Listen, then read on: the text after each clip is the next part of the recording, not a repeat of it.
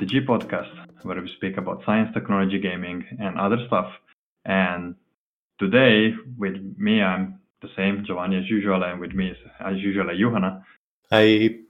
Uh, we have our guest, Armi Temmes from Aalto University, and she does well. We what we are going to speak today with her is about district heating and how to get that to use without oh to use no fossil fuel or at least lower the amount of fossil fuel using that. So first of all, hello. Oh, hello. So thanks for joining us. And do you want to maybe introduce yourself a little bit first? Maybe you know how to do it better than us. Yes, hello. My name is Armi Temmes, and I work at the uh, Aalto University School of Business at the Department of Management Studies as a professor of practice. And I lead a major research consortium uh, called Smart Energy Transition, which, uh, in addition to Aalto participants, has participants from University of Helsinki, Lappeenranta, Lahti University of Technology, VTT, I forget things. We've got economics researchers and, and, and others, sort of altogether 10 research partners.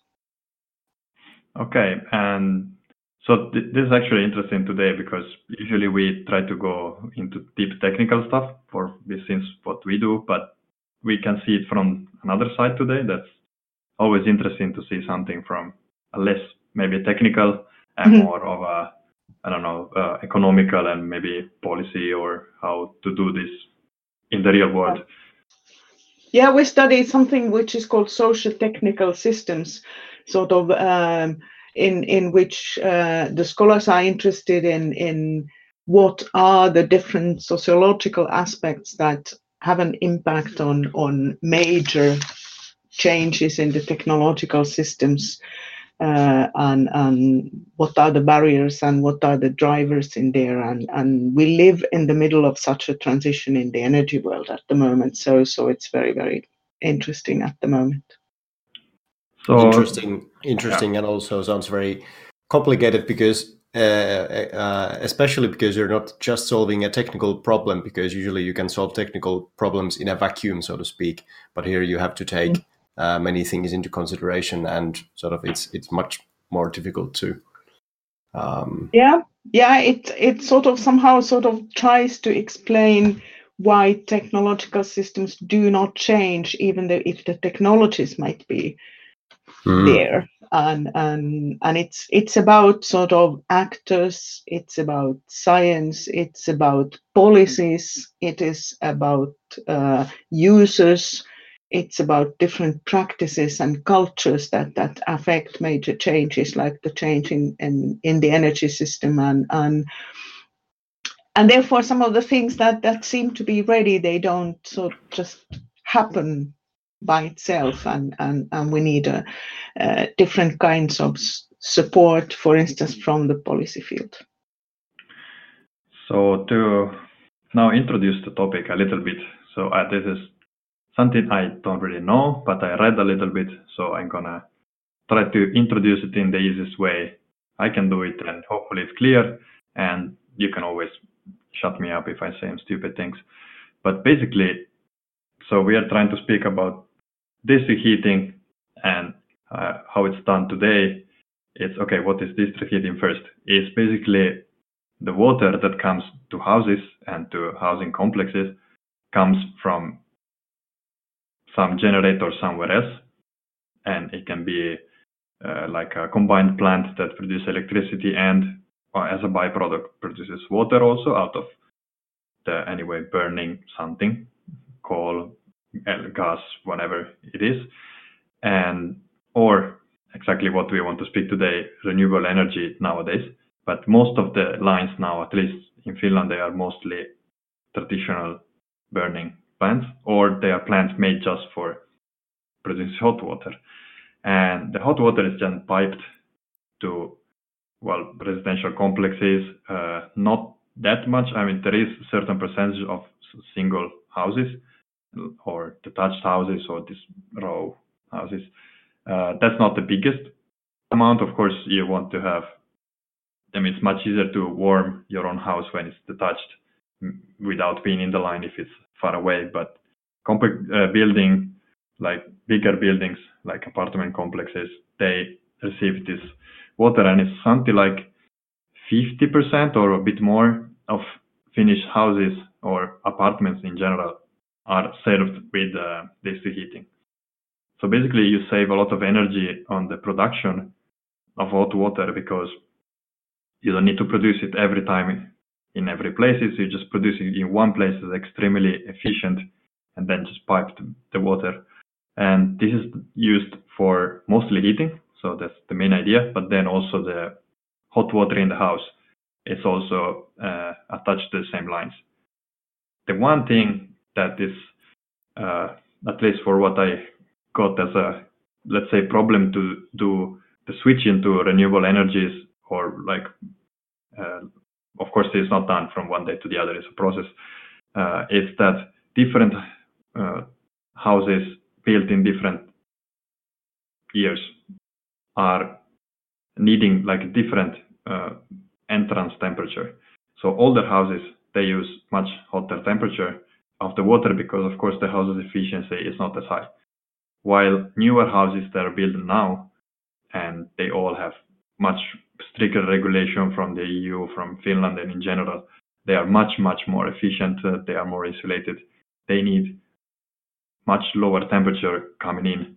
Uh, it was, now I'm kind of uh, trying to remember, but it was around 60 degree in older houses, while nowadays with the, the floor heating and this more efficient way to heat the houses, it can get in at 35 to 40 degree.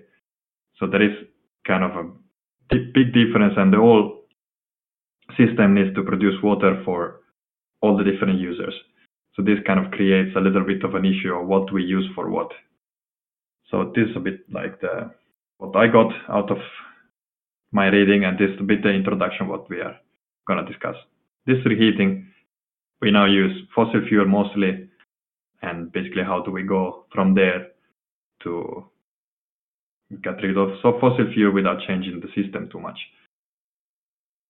And so to start, maybe I can ask you like what what is your project about this or like what the project you're working on. Of course, you're not the only one. So yeah, our project is is about in a rather broad sense the energy transition, broader than only district heating, but district heating is an important uh, activity that we did. Uh, broadly, what is happening to the energy system is that because we need to get rid of the fossil fuels uh, in some time frame, uh, we we can't anymore use these very efficient power plants in district heating, uh, which practically use fossil fuels. They are the biggest users of coal in this country, the district heating power plants uh, of, of the big cities. Um, and so, so that is a major challenge when we need to, firstly, we have decided to get rid of coal until 2029 and, and uh, not in such a far future we probably need to get rid of the, the fossil fuels otherwise. And what happens for the energy system when we need to uh, need to sort of um, reduce the use of fossil fuels is that we need to get to much more distributed energy system. So some of the advantages of the centralized production that you mentioned for district heating are no more available in the future in some 30 years let's say so. So if we um, if we get rid of the big plants basically. Yeah we probably need to get rid of the big plants because we don't have available fuels for such plants. They were yeah. a really good innovation when they were started. We got rid of uh, dirty house specific heating systems oil heating these kind of things. And and you can do much more purification of emissions in the in the big power plants. And as you said they can produce combined heat and power and they therefore they were a very good system at the time. But when we have in front of us those times that we need to get rid of fossil fuels such possibilities are no more available for us in, in a big scale. We do have biofuels in this country, and that is a, so, a solution in probably in many towns in, in, in Finland, but I don't see that it would be an easy or really available solution in, for instance, in the metropolitan region.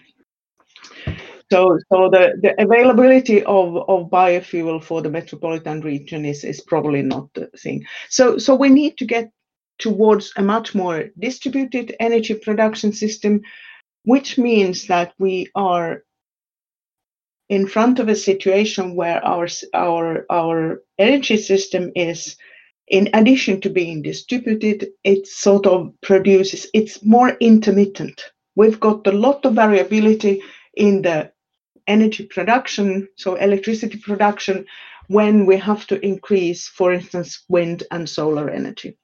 So, uh, so we need to get solutions for for those, and and um, and that means a lot of things in the district heating system, and and um, we we no more have available this this really sort of even centralized efficient system. But we still believe that that uh, we have a lot of use for district heating. It's it's probably not not the solution to just break up the whole system, as at least in the big cities. But um, so these are some things that we are working with. Sort of the basic thing in the project is what to do in a new energy system, which is much more distributed, needs to be uh, much more based on renewables, and necessarily is much more variable. So so we need to have new solutions for that. So the the the thing is uh, can be at least for what I'm thinking is two ways of doing this. We can have the big power plants. Well, for sure they're going to be there for a while, and mm-hmm. of course the transition needs to be smooth. And then we are moving the production of the hot water to the like the location of where it's used basically. And then is that the plan? Is it, I don't know now, I, I'm asking now things that I'm thinking. Mm-hmm. Is it integration of the, the renewable with the all system or is local production that is detached from the system? Or maybe a um, combination? This is what we don't know, but we believe in our project and our model for the future district heating uh, assumes that we still have use for the district heating system for okay. the network of circulating the hot water. We just need to have many more inputs into the system than we have today. In Helsinki, we have today sort of two major power plants and a couple of other power and a bunch of other power plants. It's it already sort of produces heat from different locations, and we just need to have much more. What is happening for the energy system? With the increase of, of renewable energy is that our energy system will be much more electrified than it's now. Okay, so, it's going so you to be, produce more hot water with electricity. electricity. We can produce electricity with wind power, with solar power, and and uh, and then we will probably use much more equipment like heat pumps which have been sort of uh, increasing in this country already in, in, in many places. Heat pumps are quite effective uh, equipment for turning electricity into heat. So our old energy system is very much based on an idea that all electricity is made of heat. So we first burn something and then we put it into a generator and produce electricity. Now with the with the uh, wind and solar power uh, increasing, our system sort of turns a little bit to the other direction. Not totally, but uh, but a lot. So uh, so that's the basic feature of the future district heating model that we've um, we've done in our project is is that the heating system will be based on electricity production much more than than today and, so and, the, and that changes many things.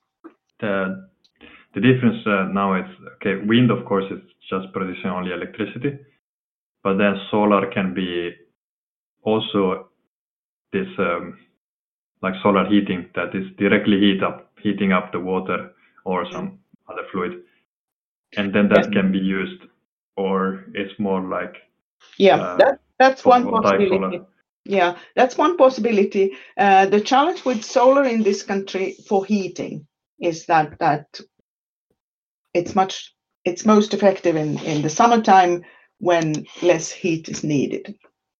And and and wind is actually much more even through the year.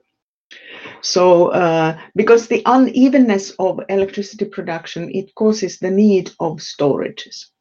We believe we believe that we we need to store heat.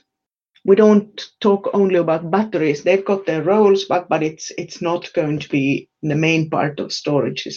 We believe in the increase of heat storages be it in the houses uh, buildings or be it centralized and and with wind power we know that the ups and downs are usually in the maximum free frequency of about a week so we don't have any need for sort of seasonal storages over the summer time all the way to winter, but we need storages for about a week of of, uh, of, of shortage of electricity for the for the heat pumps, and and so, and that makes that makes all the difference for the for the heating system. And okay, of course, Juhana, if you have questions, then just I'm I'm mostly just listening because I'm interested. I I don't have lots of uh, earlier knowledge on this. All right, on this subject. So the the one thing is that it's uh, interesting for me is uh, if storing electricity is not easy, at least in the scale is needed for uh, at least the time frame. Like, the time yeah, frame. And, uh, batteries in, are for very short storages. They yeah. are already now used for what we call sort of frequency markets sort of adjustment of the frequency of the of the electricity system, uh, which is about seconds or minutes. And, and and that's what batteries are good for. But we can't imagine of, of building in this country an amount of batteries that would uh, that would do sort of uh, several days or weeks of storage and they, they are very expensive. Storing heat is much less expensive and, and because the heating system is the challenging one, we, we believe that that's going to increase. We, um, City of Helsinki already has, has built this uh, huge cave storage in under Mustikkamaa, which will uh, shortly come into into stream, and and it's it's able to uh, store heat and and discharge it in in about four days or something so so this kind of capacities would be really sufficient for for balancing the the wind power based um, uh, heat and I mean, in the cases of excess heat, you can just charge the storage uh, wind power. Sometimes it blows very, very hard, and you can charge the storage and, and then you can discharge it at other times. And, and, and for the heating purposes, these kind of solutions are probably available in a couple of decades. So do you know how to actually they store the, the heat? Is it like uh, they keep the hot water in there or is some other system for storage? Basically hot water. It's basically okay. hot water. I'm not quite sure whether it needs some chemicals for keeping it clean or something. I'm not sure yeah, about the details, but basically water. hot water. Yeah. Okay. So they have basically have a lot of hot water ready to be if needed. And then they have heat exchangers. Yes. Or okay. whatever equipment and, that they can they can uh, charge the the district heating system to to to take take back the heat heat from from the caves. So the two things that are now kind of missing in the discussion is the how do we go from this uh, single source to a more distributed production? Do we make each? Let's let's speak about uh, apartment houses, uh, like mm. big bigger complexes, yeah. small houses. That that's easy somehow, but do those get to produce their own electricity to heat up the water or do they use some sort of uh, small scale like that. It's not really geothermal, but it's like heat exchange with mm. the ground. Like what yeah. is kind of the idea? Will probably be different kinds of systems. Uh, uh, we'll probably have wind power production, which can happen in the locations which are available where the wind conditions are good, and then the the uh, national grid will transfer the the electricity.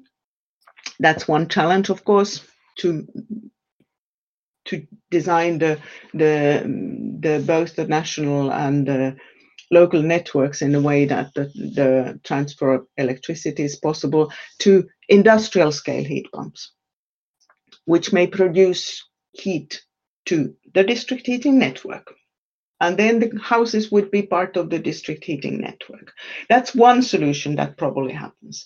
Then probably there will be houses, there already are sort of apartment buildings that have decided to build their own uh, ground source heat pumps and and sort of it sort of uh, stopped being part of the, the district heating system. So they've decided to be on their own. That might also be double way. There are also buildings that are sort of build, uh, produce heat on ground source heat pumps, but are still parts of the district heating network for balancing the needs. So they have a reserve system on on on cold days, and and and on the other hand, they can produce heat back to the system uh, when they don't need, especially in areas where the the district uh, system is also used for cooling, because then extra heat might be used for the for the cooling systems. And and so so both things will happen: local solutions and large scale solutions.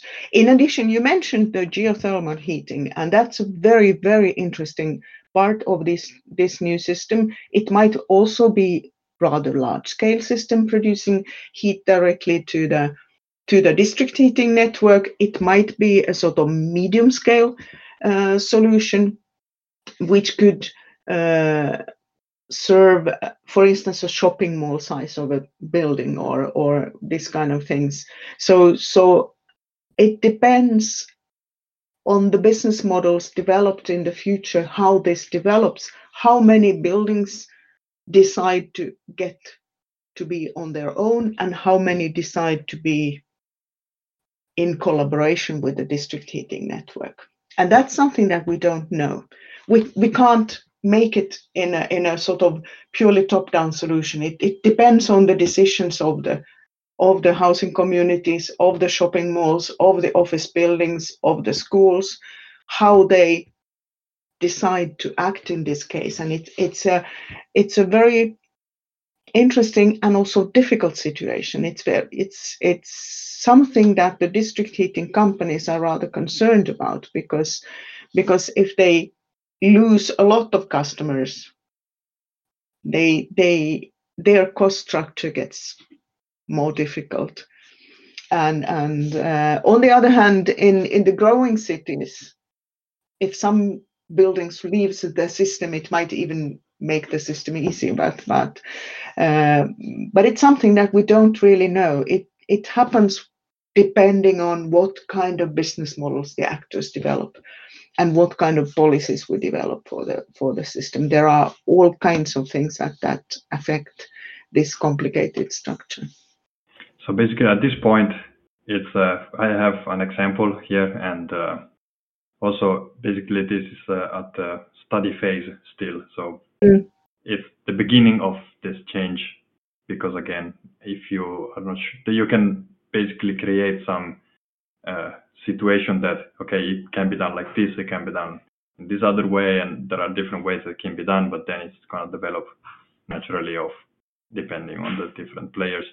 And one example is that the new building they built in the Aalto University campus that produces most of their heat by thermal exchange pump and it has I don't know now the real capacity but it has solar power on the roof that produces also part of the electricity and uh, heating. Uh, that in that building is just it's a little bit different because of course all the heat is or most of the heat is generated locally from in the building or in the system of the building, but it's not a building that requires a lot of electricity. It's not like a, a big technical building that really has machinery and I mean you cannot really power with solar panel on the roof a real industrial uh, building, let's say like this. So this is a, it's a good case in, uh, in a university that is mostly used as school area. But then there is in Otaniemi still this project and where they're actually drilling and they well they've done the, with the drilling and they're gonna have in the campus this geothermal heat production that are gonna service of course all the campus of most of the campus and maybe a part of the near city. So that's probably quite a good example now since we all working now to university that the university is actually studying the things but they're actually doing what they are studying about with both uh, more like let's say centralized in in a way uh, geothermal plant and then each building now starting to develop their own closed system to not be a weight on the general system the the the deep heat pro project in Otaniemi obviously will will serve the district heating system of of uh, Espoo.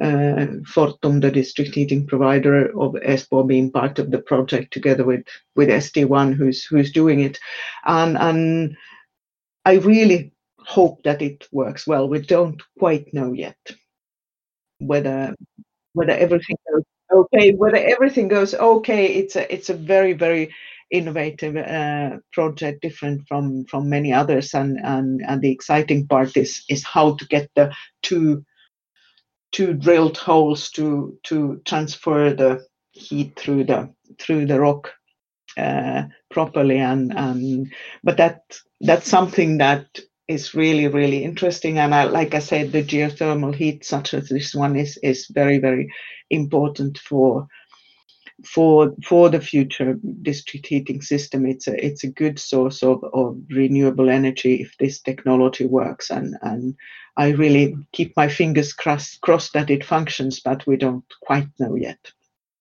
And um, yeah. I have actually a question related to sort of let's call it accidental heat generation because probably in the future uh, high performance computing is going to be even more uh, needed and, and more computational clusters are going to be created because lots of the lots of the big problems are are um, uh, simulations are growing in size and and even more things are going to be simulated. And for this you need lots of uh, computational power and as we all know, uh, computers generate a lot of heat and they have to be cooled, which then sort of begs the question: Wouldn't it be somehow useful or or um, or actually usable to combine these uh, computational clusters or, or, these data centers where you have uh, dozens or hundreds or thousands of of uh, heat generating machines which are doing something completely different but they are uh, on the side generating heat then combining that with actual um, well like a cooling solution which actually uses the heat and cools uh, cools the room but then uses the excess heat. So do you know are there any this kind of projects or or already this... it's already it's already existing practice Ah, okay. Uh, data okay. center uh, excess heat is is um, is used in in in uh, district heating systems, uh, depending on the temperature of the of the cooling water and and and the amount of it. It can be. Uh, adjusted to, or installed to different places in the in the district heating system but but that's existing practice in some cases they in addition use heat pumps to to to even heat up the the um, excess heat heat or or the cooling water uh, heat up uh, to reach the temperature, whatever is needed in in the local local uh, district heating network. That that happens in different places where we have data centers at the moment. I'm not quite sure. There are different opinions that I've heard, or it's probably not opinion, but but uh, knowledge which I'm not quite aware of the scale. But there are people who say that this is not that big thing after all. But for instance, I know that Fortum is very interested in in in uh, in the in sort of uh, encouraging the building of data centers in this country in order to to support that. Another excess heat source which is widely used is is treated wastewater. And and and and and that's sort of um, fed into heat pumps and and and then that uh, hot water because if you if you fill in fill into a heat pump something which is somewhat warmer than the cold water that you get from ground the efficiency of the heat pump goes up dramatically.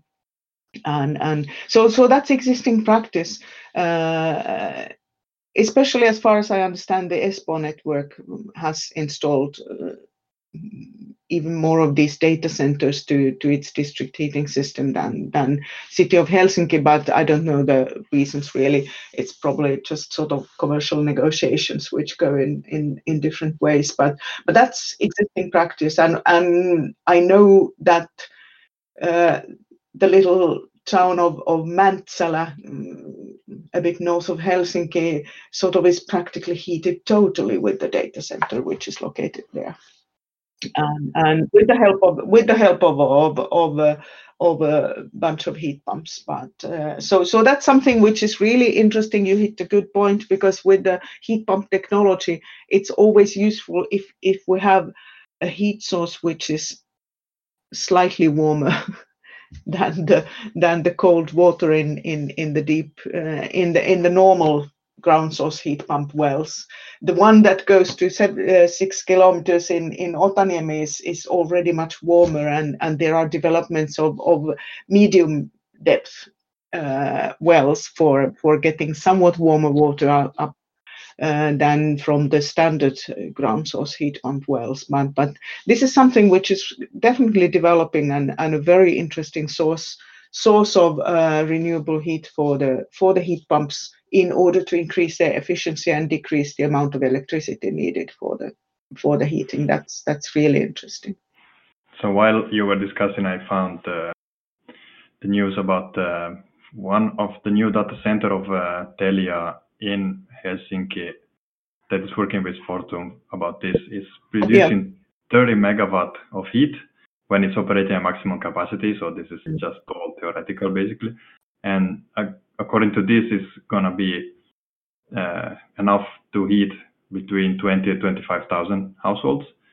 So that's not a bad number. Like uh, you have one building that is needs to be used and is is gonna produce heat that basically for let's say for free. It's gonna it's not for free, but it's like you're not wasting that heat, but you're actually using to heat up mm-hmm. quite many houses, much, much yeah. more than I would imagine. Yeah. Yeah, yeah I would have thought other sources of waste heat at, as, as well, which which can be studied. There are companies who who offer the services of trying to map out the possibilities for excess heat in, in different operations in order to get this kind of things going. So so so that's something which is definitely developing. And of course, it's not uh, since that is heat that is going to be waste anyway then mm-hmm. it's good to use it because, of course, if you consider the production of that heating water, it's really bad uh, energy-wise because it comes from a very high, uh, like like high electricity need place. But since it's discarded heat anyway, so it's basically all the discarded heat is used for free. Yeah, that's always nice. Yeah, of and, course, the other side of the coin is that this kind of data centers need a lot of electricity. Yeah but so they're going to use it anyway. we need to have available clean electricity for that. Yeah. So, so that's something that we need to remember that as long as we have clean electricity, uh, this is something which is worthwhile doing. But but so if we need to electricity more... with fossil fuels, it's it's um, it's not the solution to anything. But uh, but yeah. as long as we have, so so we still have a quite a pressure to increase the clean, clean electricity production in this country. So that is mostly the discussion because uh, you need basically you need anyway to substitute the fossil fuel production energy, whatever you use that energy for. Yeah. Renewable and already there there's kind of a I mean Finland is again is a small country. Uh, well, it's a big area country, but uh, yeah. need of electricity is rather small compared to bigger country, and so it's a little bit different situation. And the fact that when the new uh, nuclear power plant will get into operation, nuclear will probably offer more than one third of the energy of the country. So that power alone, that the power plant alone is around one third of the requirement.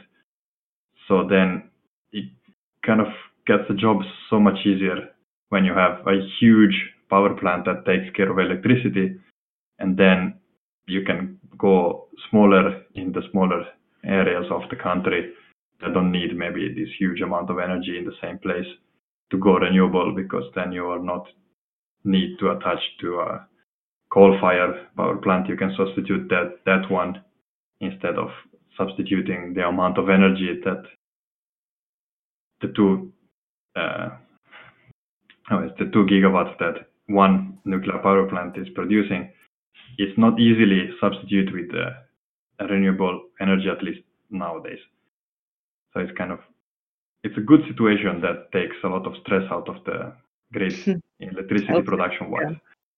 Just to just to make sure that that there's no misunderstanding, uh, this is not a very small country in terms of electricity usage because we've yeah no I mean compared to let's say Germany, Italy. Of, yeah, but we've got a lot of heavy industry. That's uh, yeah, yeah, that we course. need to remember. That's something that we need to remember. Uh, the structure is gradually changing, but but still that affects the need of um, need of electricity and energy altogether in this country, and and and it of course sort of is uh, use of, of energy which. Uh, which is is sort of needs to be sort of 24 7 and and and so there's a basic load in in this country which we need to understand but um, but still yes um, but if you look at the statistics sort of finland compared to its per capita a high user of electricity because of because of uh, of this industrial structure which yes, so not a, like a big user in the number wise like i always say that the Nordic are very good example to mm. Take as an example of doing things properly because they are small enough in the scale of uh, needs and population of course is so much smaller then it's a good place to, to like, you cannot just build in China one power plant that gives that much percentage of the energy of the country. Like it's it's a different situation that it's really good example of how to do things and then you can scale it up to like bigger country like that they just need more electricity even if the production I mean the need per capita is smaller but they are so much yeah. bigger that yeah sure yeah so that's why here it's kind of uh, it's really interesting to speak about these projects because it's, it's somehow well it's I will not don't, don't want to say easier but somehow it is easier to manage uh, as a situation in, in this scale compared to like. China scale or any other. Mm, yeah. And this uh, also infrastructure are really good already. So mm. then you are basically improving good infrastructure. Yeah, yeah, that's a that's a that's a good point. Uh, there are many of these new developments that are possible in this country because of some structures. We've got a lot of smartness in our electrical grid. We've got uh, many things uh, in the infrastructures, in the legislation that make things possible.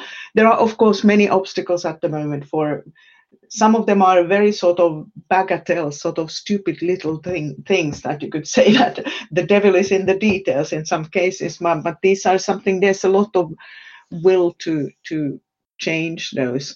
But the problem with this kind of systemic change is that, that even if we have we practically sort of discussing the district heating system. We've got most of the elements there, but we don't really quite know how to run them together. together. How to run a district heating network which would have somewhat lower temp- temperature than today, which would make the, the uh, heat pumps more efficient. We, we don't know how to run a district heating network with so many inputs in different places. We now sort of calculate the temperature that is needed in the in the network from the fact that there's a power plant somewhere in Helsinki and and it sort of needs to needs to distribute the heat to uh, to a distance of 25 kilometers and, and, and there are quite a bit of losses on the way. So, so you don't really know how to balance this system in a situation with a lot of inputs from different places. You might be able to reduce the temperature of the network, which would be something that we uh, would make many, many things easier. But you already mentioned in the beginning, uh, in the introductory part, the challenge of old buildings where the uh, energy efficiency is, is low and, and their heat exchanger equipment is such that they need a very high temperature. And all these kind of renovations should be uh, enhanced in this country in order to solve the bottlenecks of, of the district heating system. It would allow changing to this these cleaner and more distributed systems if we gradually remove the big bottlenecks. Because as you said, the new areas can be built in a way that that a lot lower temperature of the heating water is possible.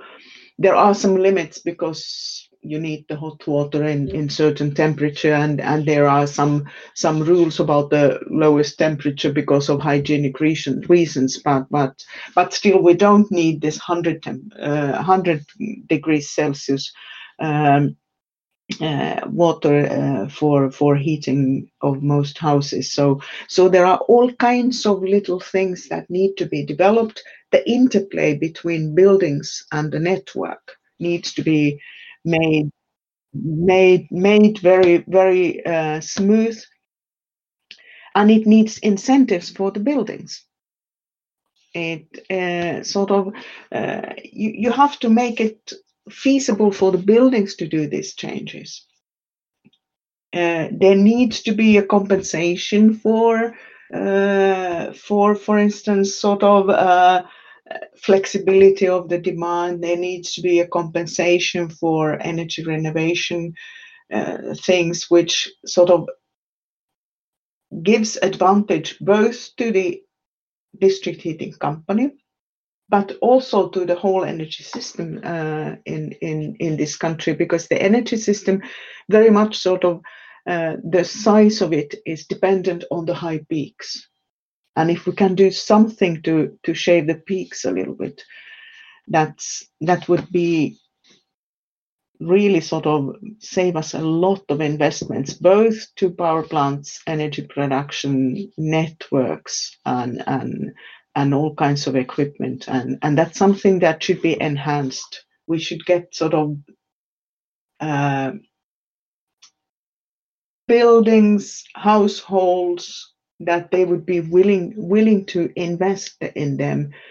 Uh, so so so that would solve the thing. It would be we talk very often about these millions and even billions of investments needed in the country as if it would be government money. But we've got sort of even even in this small country where we, we've got sort of five and a half million investors in these systems if we make the investments feasible for them. For them. So, so I'm, I'm actually, uh, I want to spread optimism in this system, not try to say that this is really difficult. It is difficult. There's nobody denying it, but, but it's it's something that is possible we've got too much of this anxiety about things being difficult, about climate change killing us all. and, and, and, and I'd like to see much more sort of action and optimism in these things. That's my basic attitude to this kind of problems. So yeah, basically it's uh, if everybody contributes a little bit, then uh, the big solution, it's easier. And uh, well, this is always well. Also, this I hope this maybe this discussion is if people listen to this and get to, to know maybe these issues that are not really these are not issues that people really easily know. It's like yeah, okay, the hot water is there. I many people don't know. I, I, we didn't really know how the system worked. I had to go to read, and then this discussion also helps us to know better. And we are already technical people that know how the system work. If because maybe some people near us know and they can explain us, but it doesn't happen to everybody. So hopefully this helps. And I don't know if Juhana, you have some quick question because we are nearly one hour and well actually i don't have a question i have just an uh, just an observation that i'm always interested in simulations and modeling different especially different kind of complicated systems and this sounds like a very interesting uh, area for modeling this sort of um, how to increase the amount of inputs which uh, for, for the heat network which sort of give less heat uh, than one centralized input and how to spread out. And that this sounds like a very interesting uh, sort of very interesting system to model and, and simulate and, and see what happens. And I, I'm sure there's lots of work being done in that area. Mm, I would love to see proper modeling of those things. It, it's, I, I could imagine that the district heating companies are getting into this, but uh, but so far I'm not aware of really open good studies of, of how it would go, and, and it would be really great to see such such studies done. Maybe in the future, it's gonna be Juhana's job. Okay, maybe next year, not in the far future. yeah, yeah. well, with this, I think we we had quite a good overview of the topic and uh, some hope for the future. That's that's always good. So I want to thank you to join us to discuss about this first of all. And if you want to maybe give to the listener a way to either contact you or where they can find your work or where can they where should they go to know more about the topic Okay, yeah, that's easy. Uh, our project has a has a very good website, and it's easy. It's smartenergytransition.fi, the smart energy transition written all together, and and and there you, for instance, find a find a very good discussion paper written in English, uh, which discusses this district heating issue, and it it has modeled it against uh, the the the possible future electricity generation model and and and it has really balanced it over time so that uh, it it uses a model that balances the need of uh, energy at every time of the year and and the production pattern so so so there's a lot of information on that so smartenergytransition.fi Okay. Is the place. So I'm gonna link this also in the description of the, of the podcast, so it's easy to get there. And Thank you. Well, thanks again, and this is the end. Uh, Juhana, this is your job. What is the hashtag for today? Uh, hashtag district heating. Oh god, that's so easy. Okay. Uh, we do this every episode. At the end, we people can hopefully nobody ever does it but we keep hope. And go to twitter at stg under, underscore podcast and tell us if you like the episode and if you have questions if you want to know more. And hashtag district heating over there so we know that you got this far and you want to know more. So that's it for us have a nice evening night morning day whenever you listen to this bye bye Bye bye. Thank you for calling.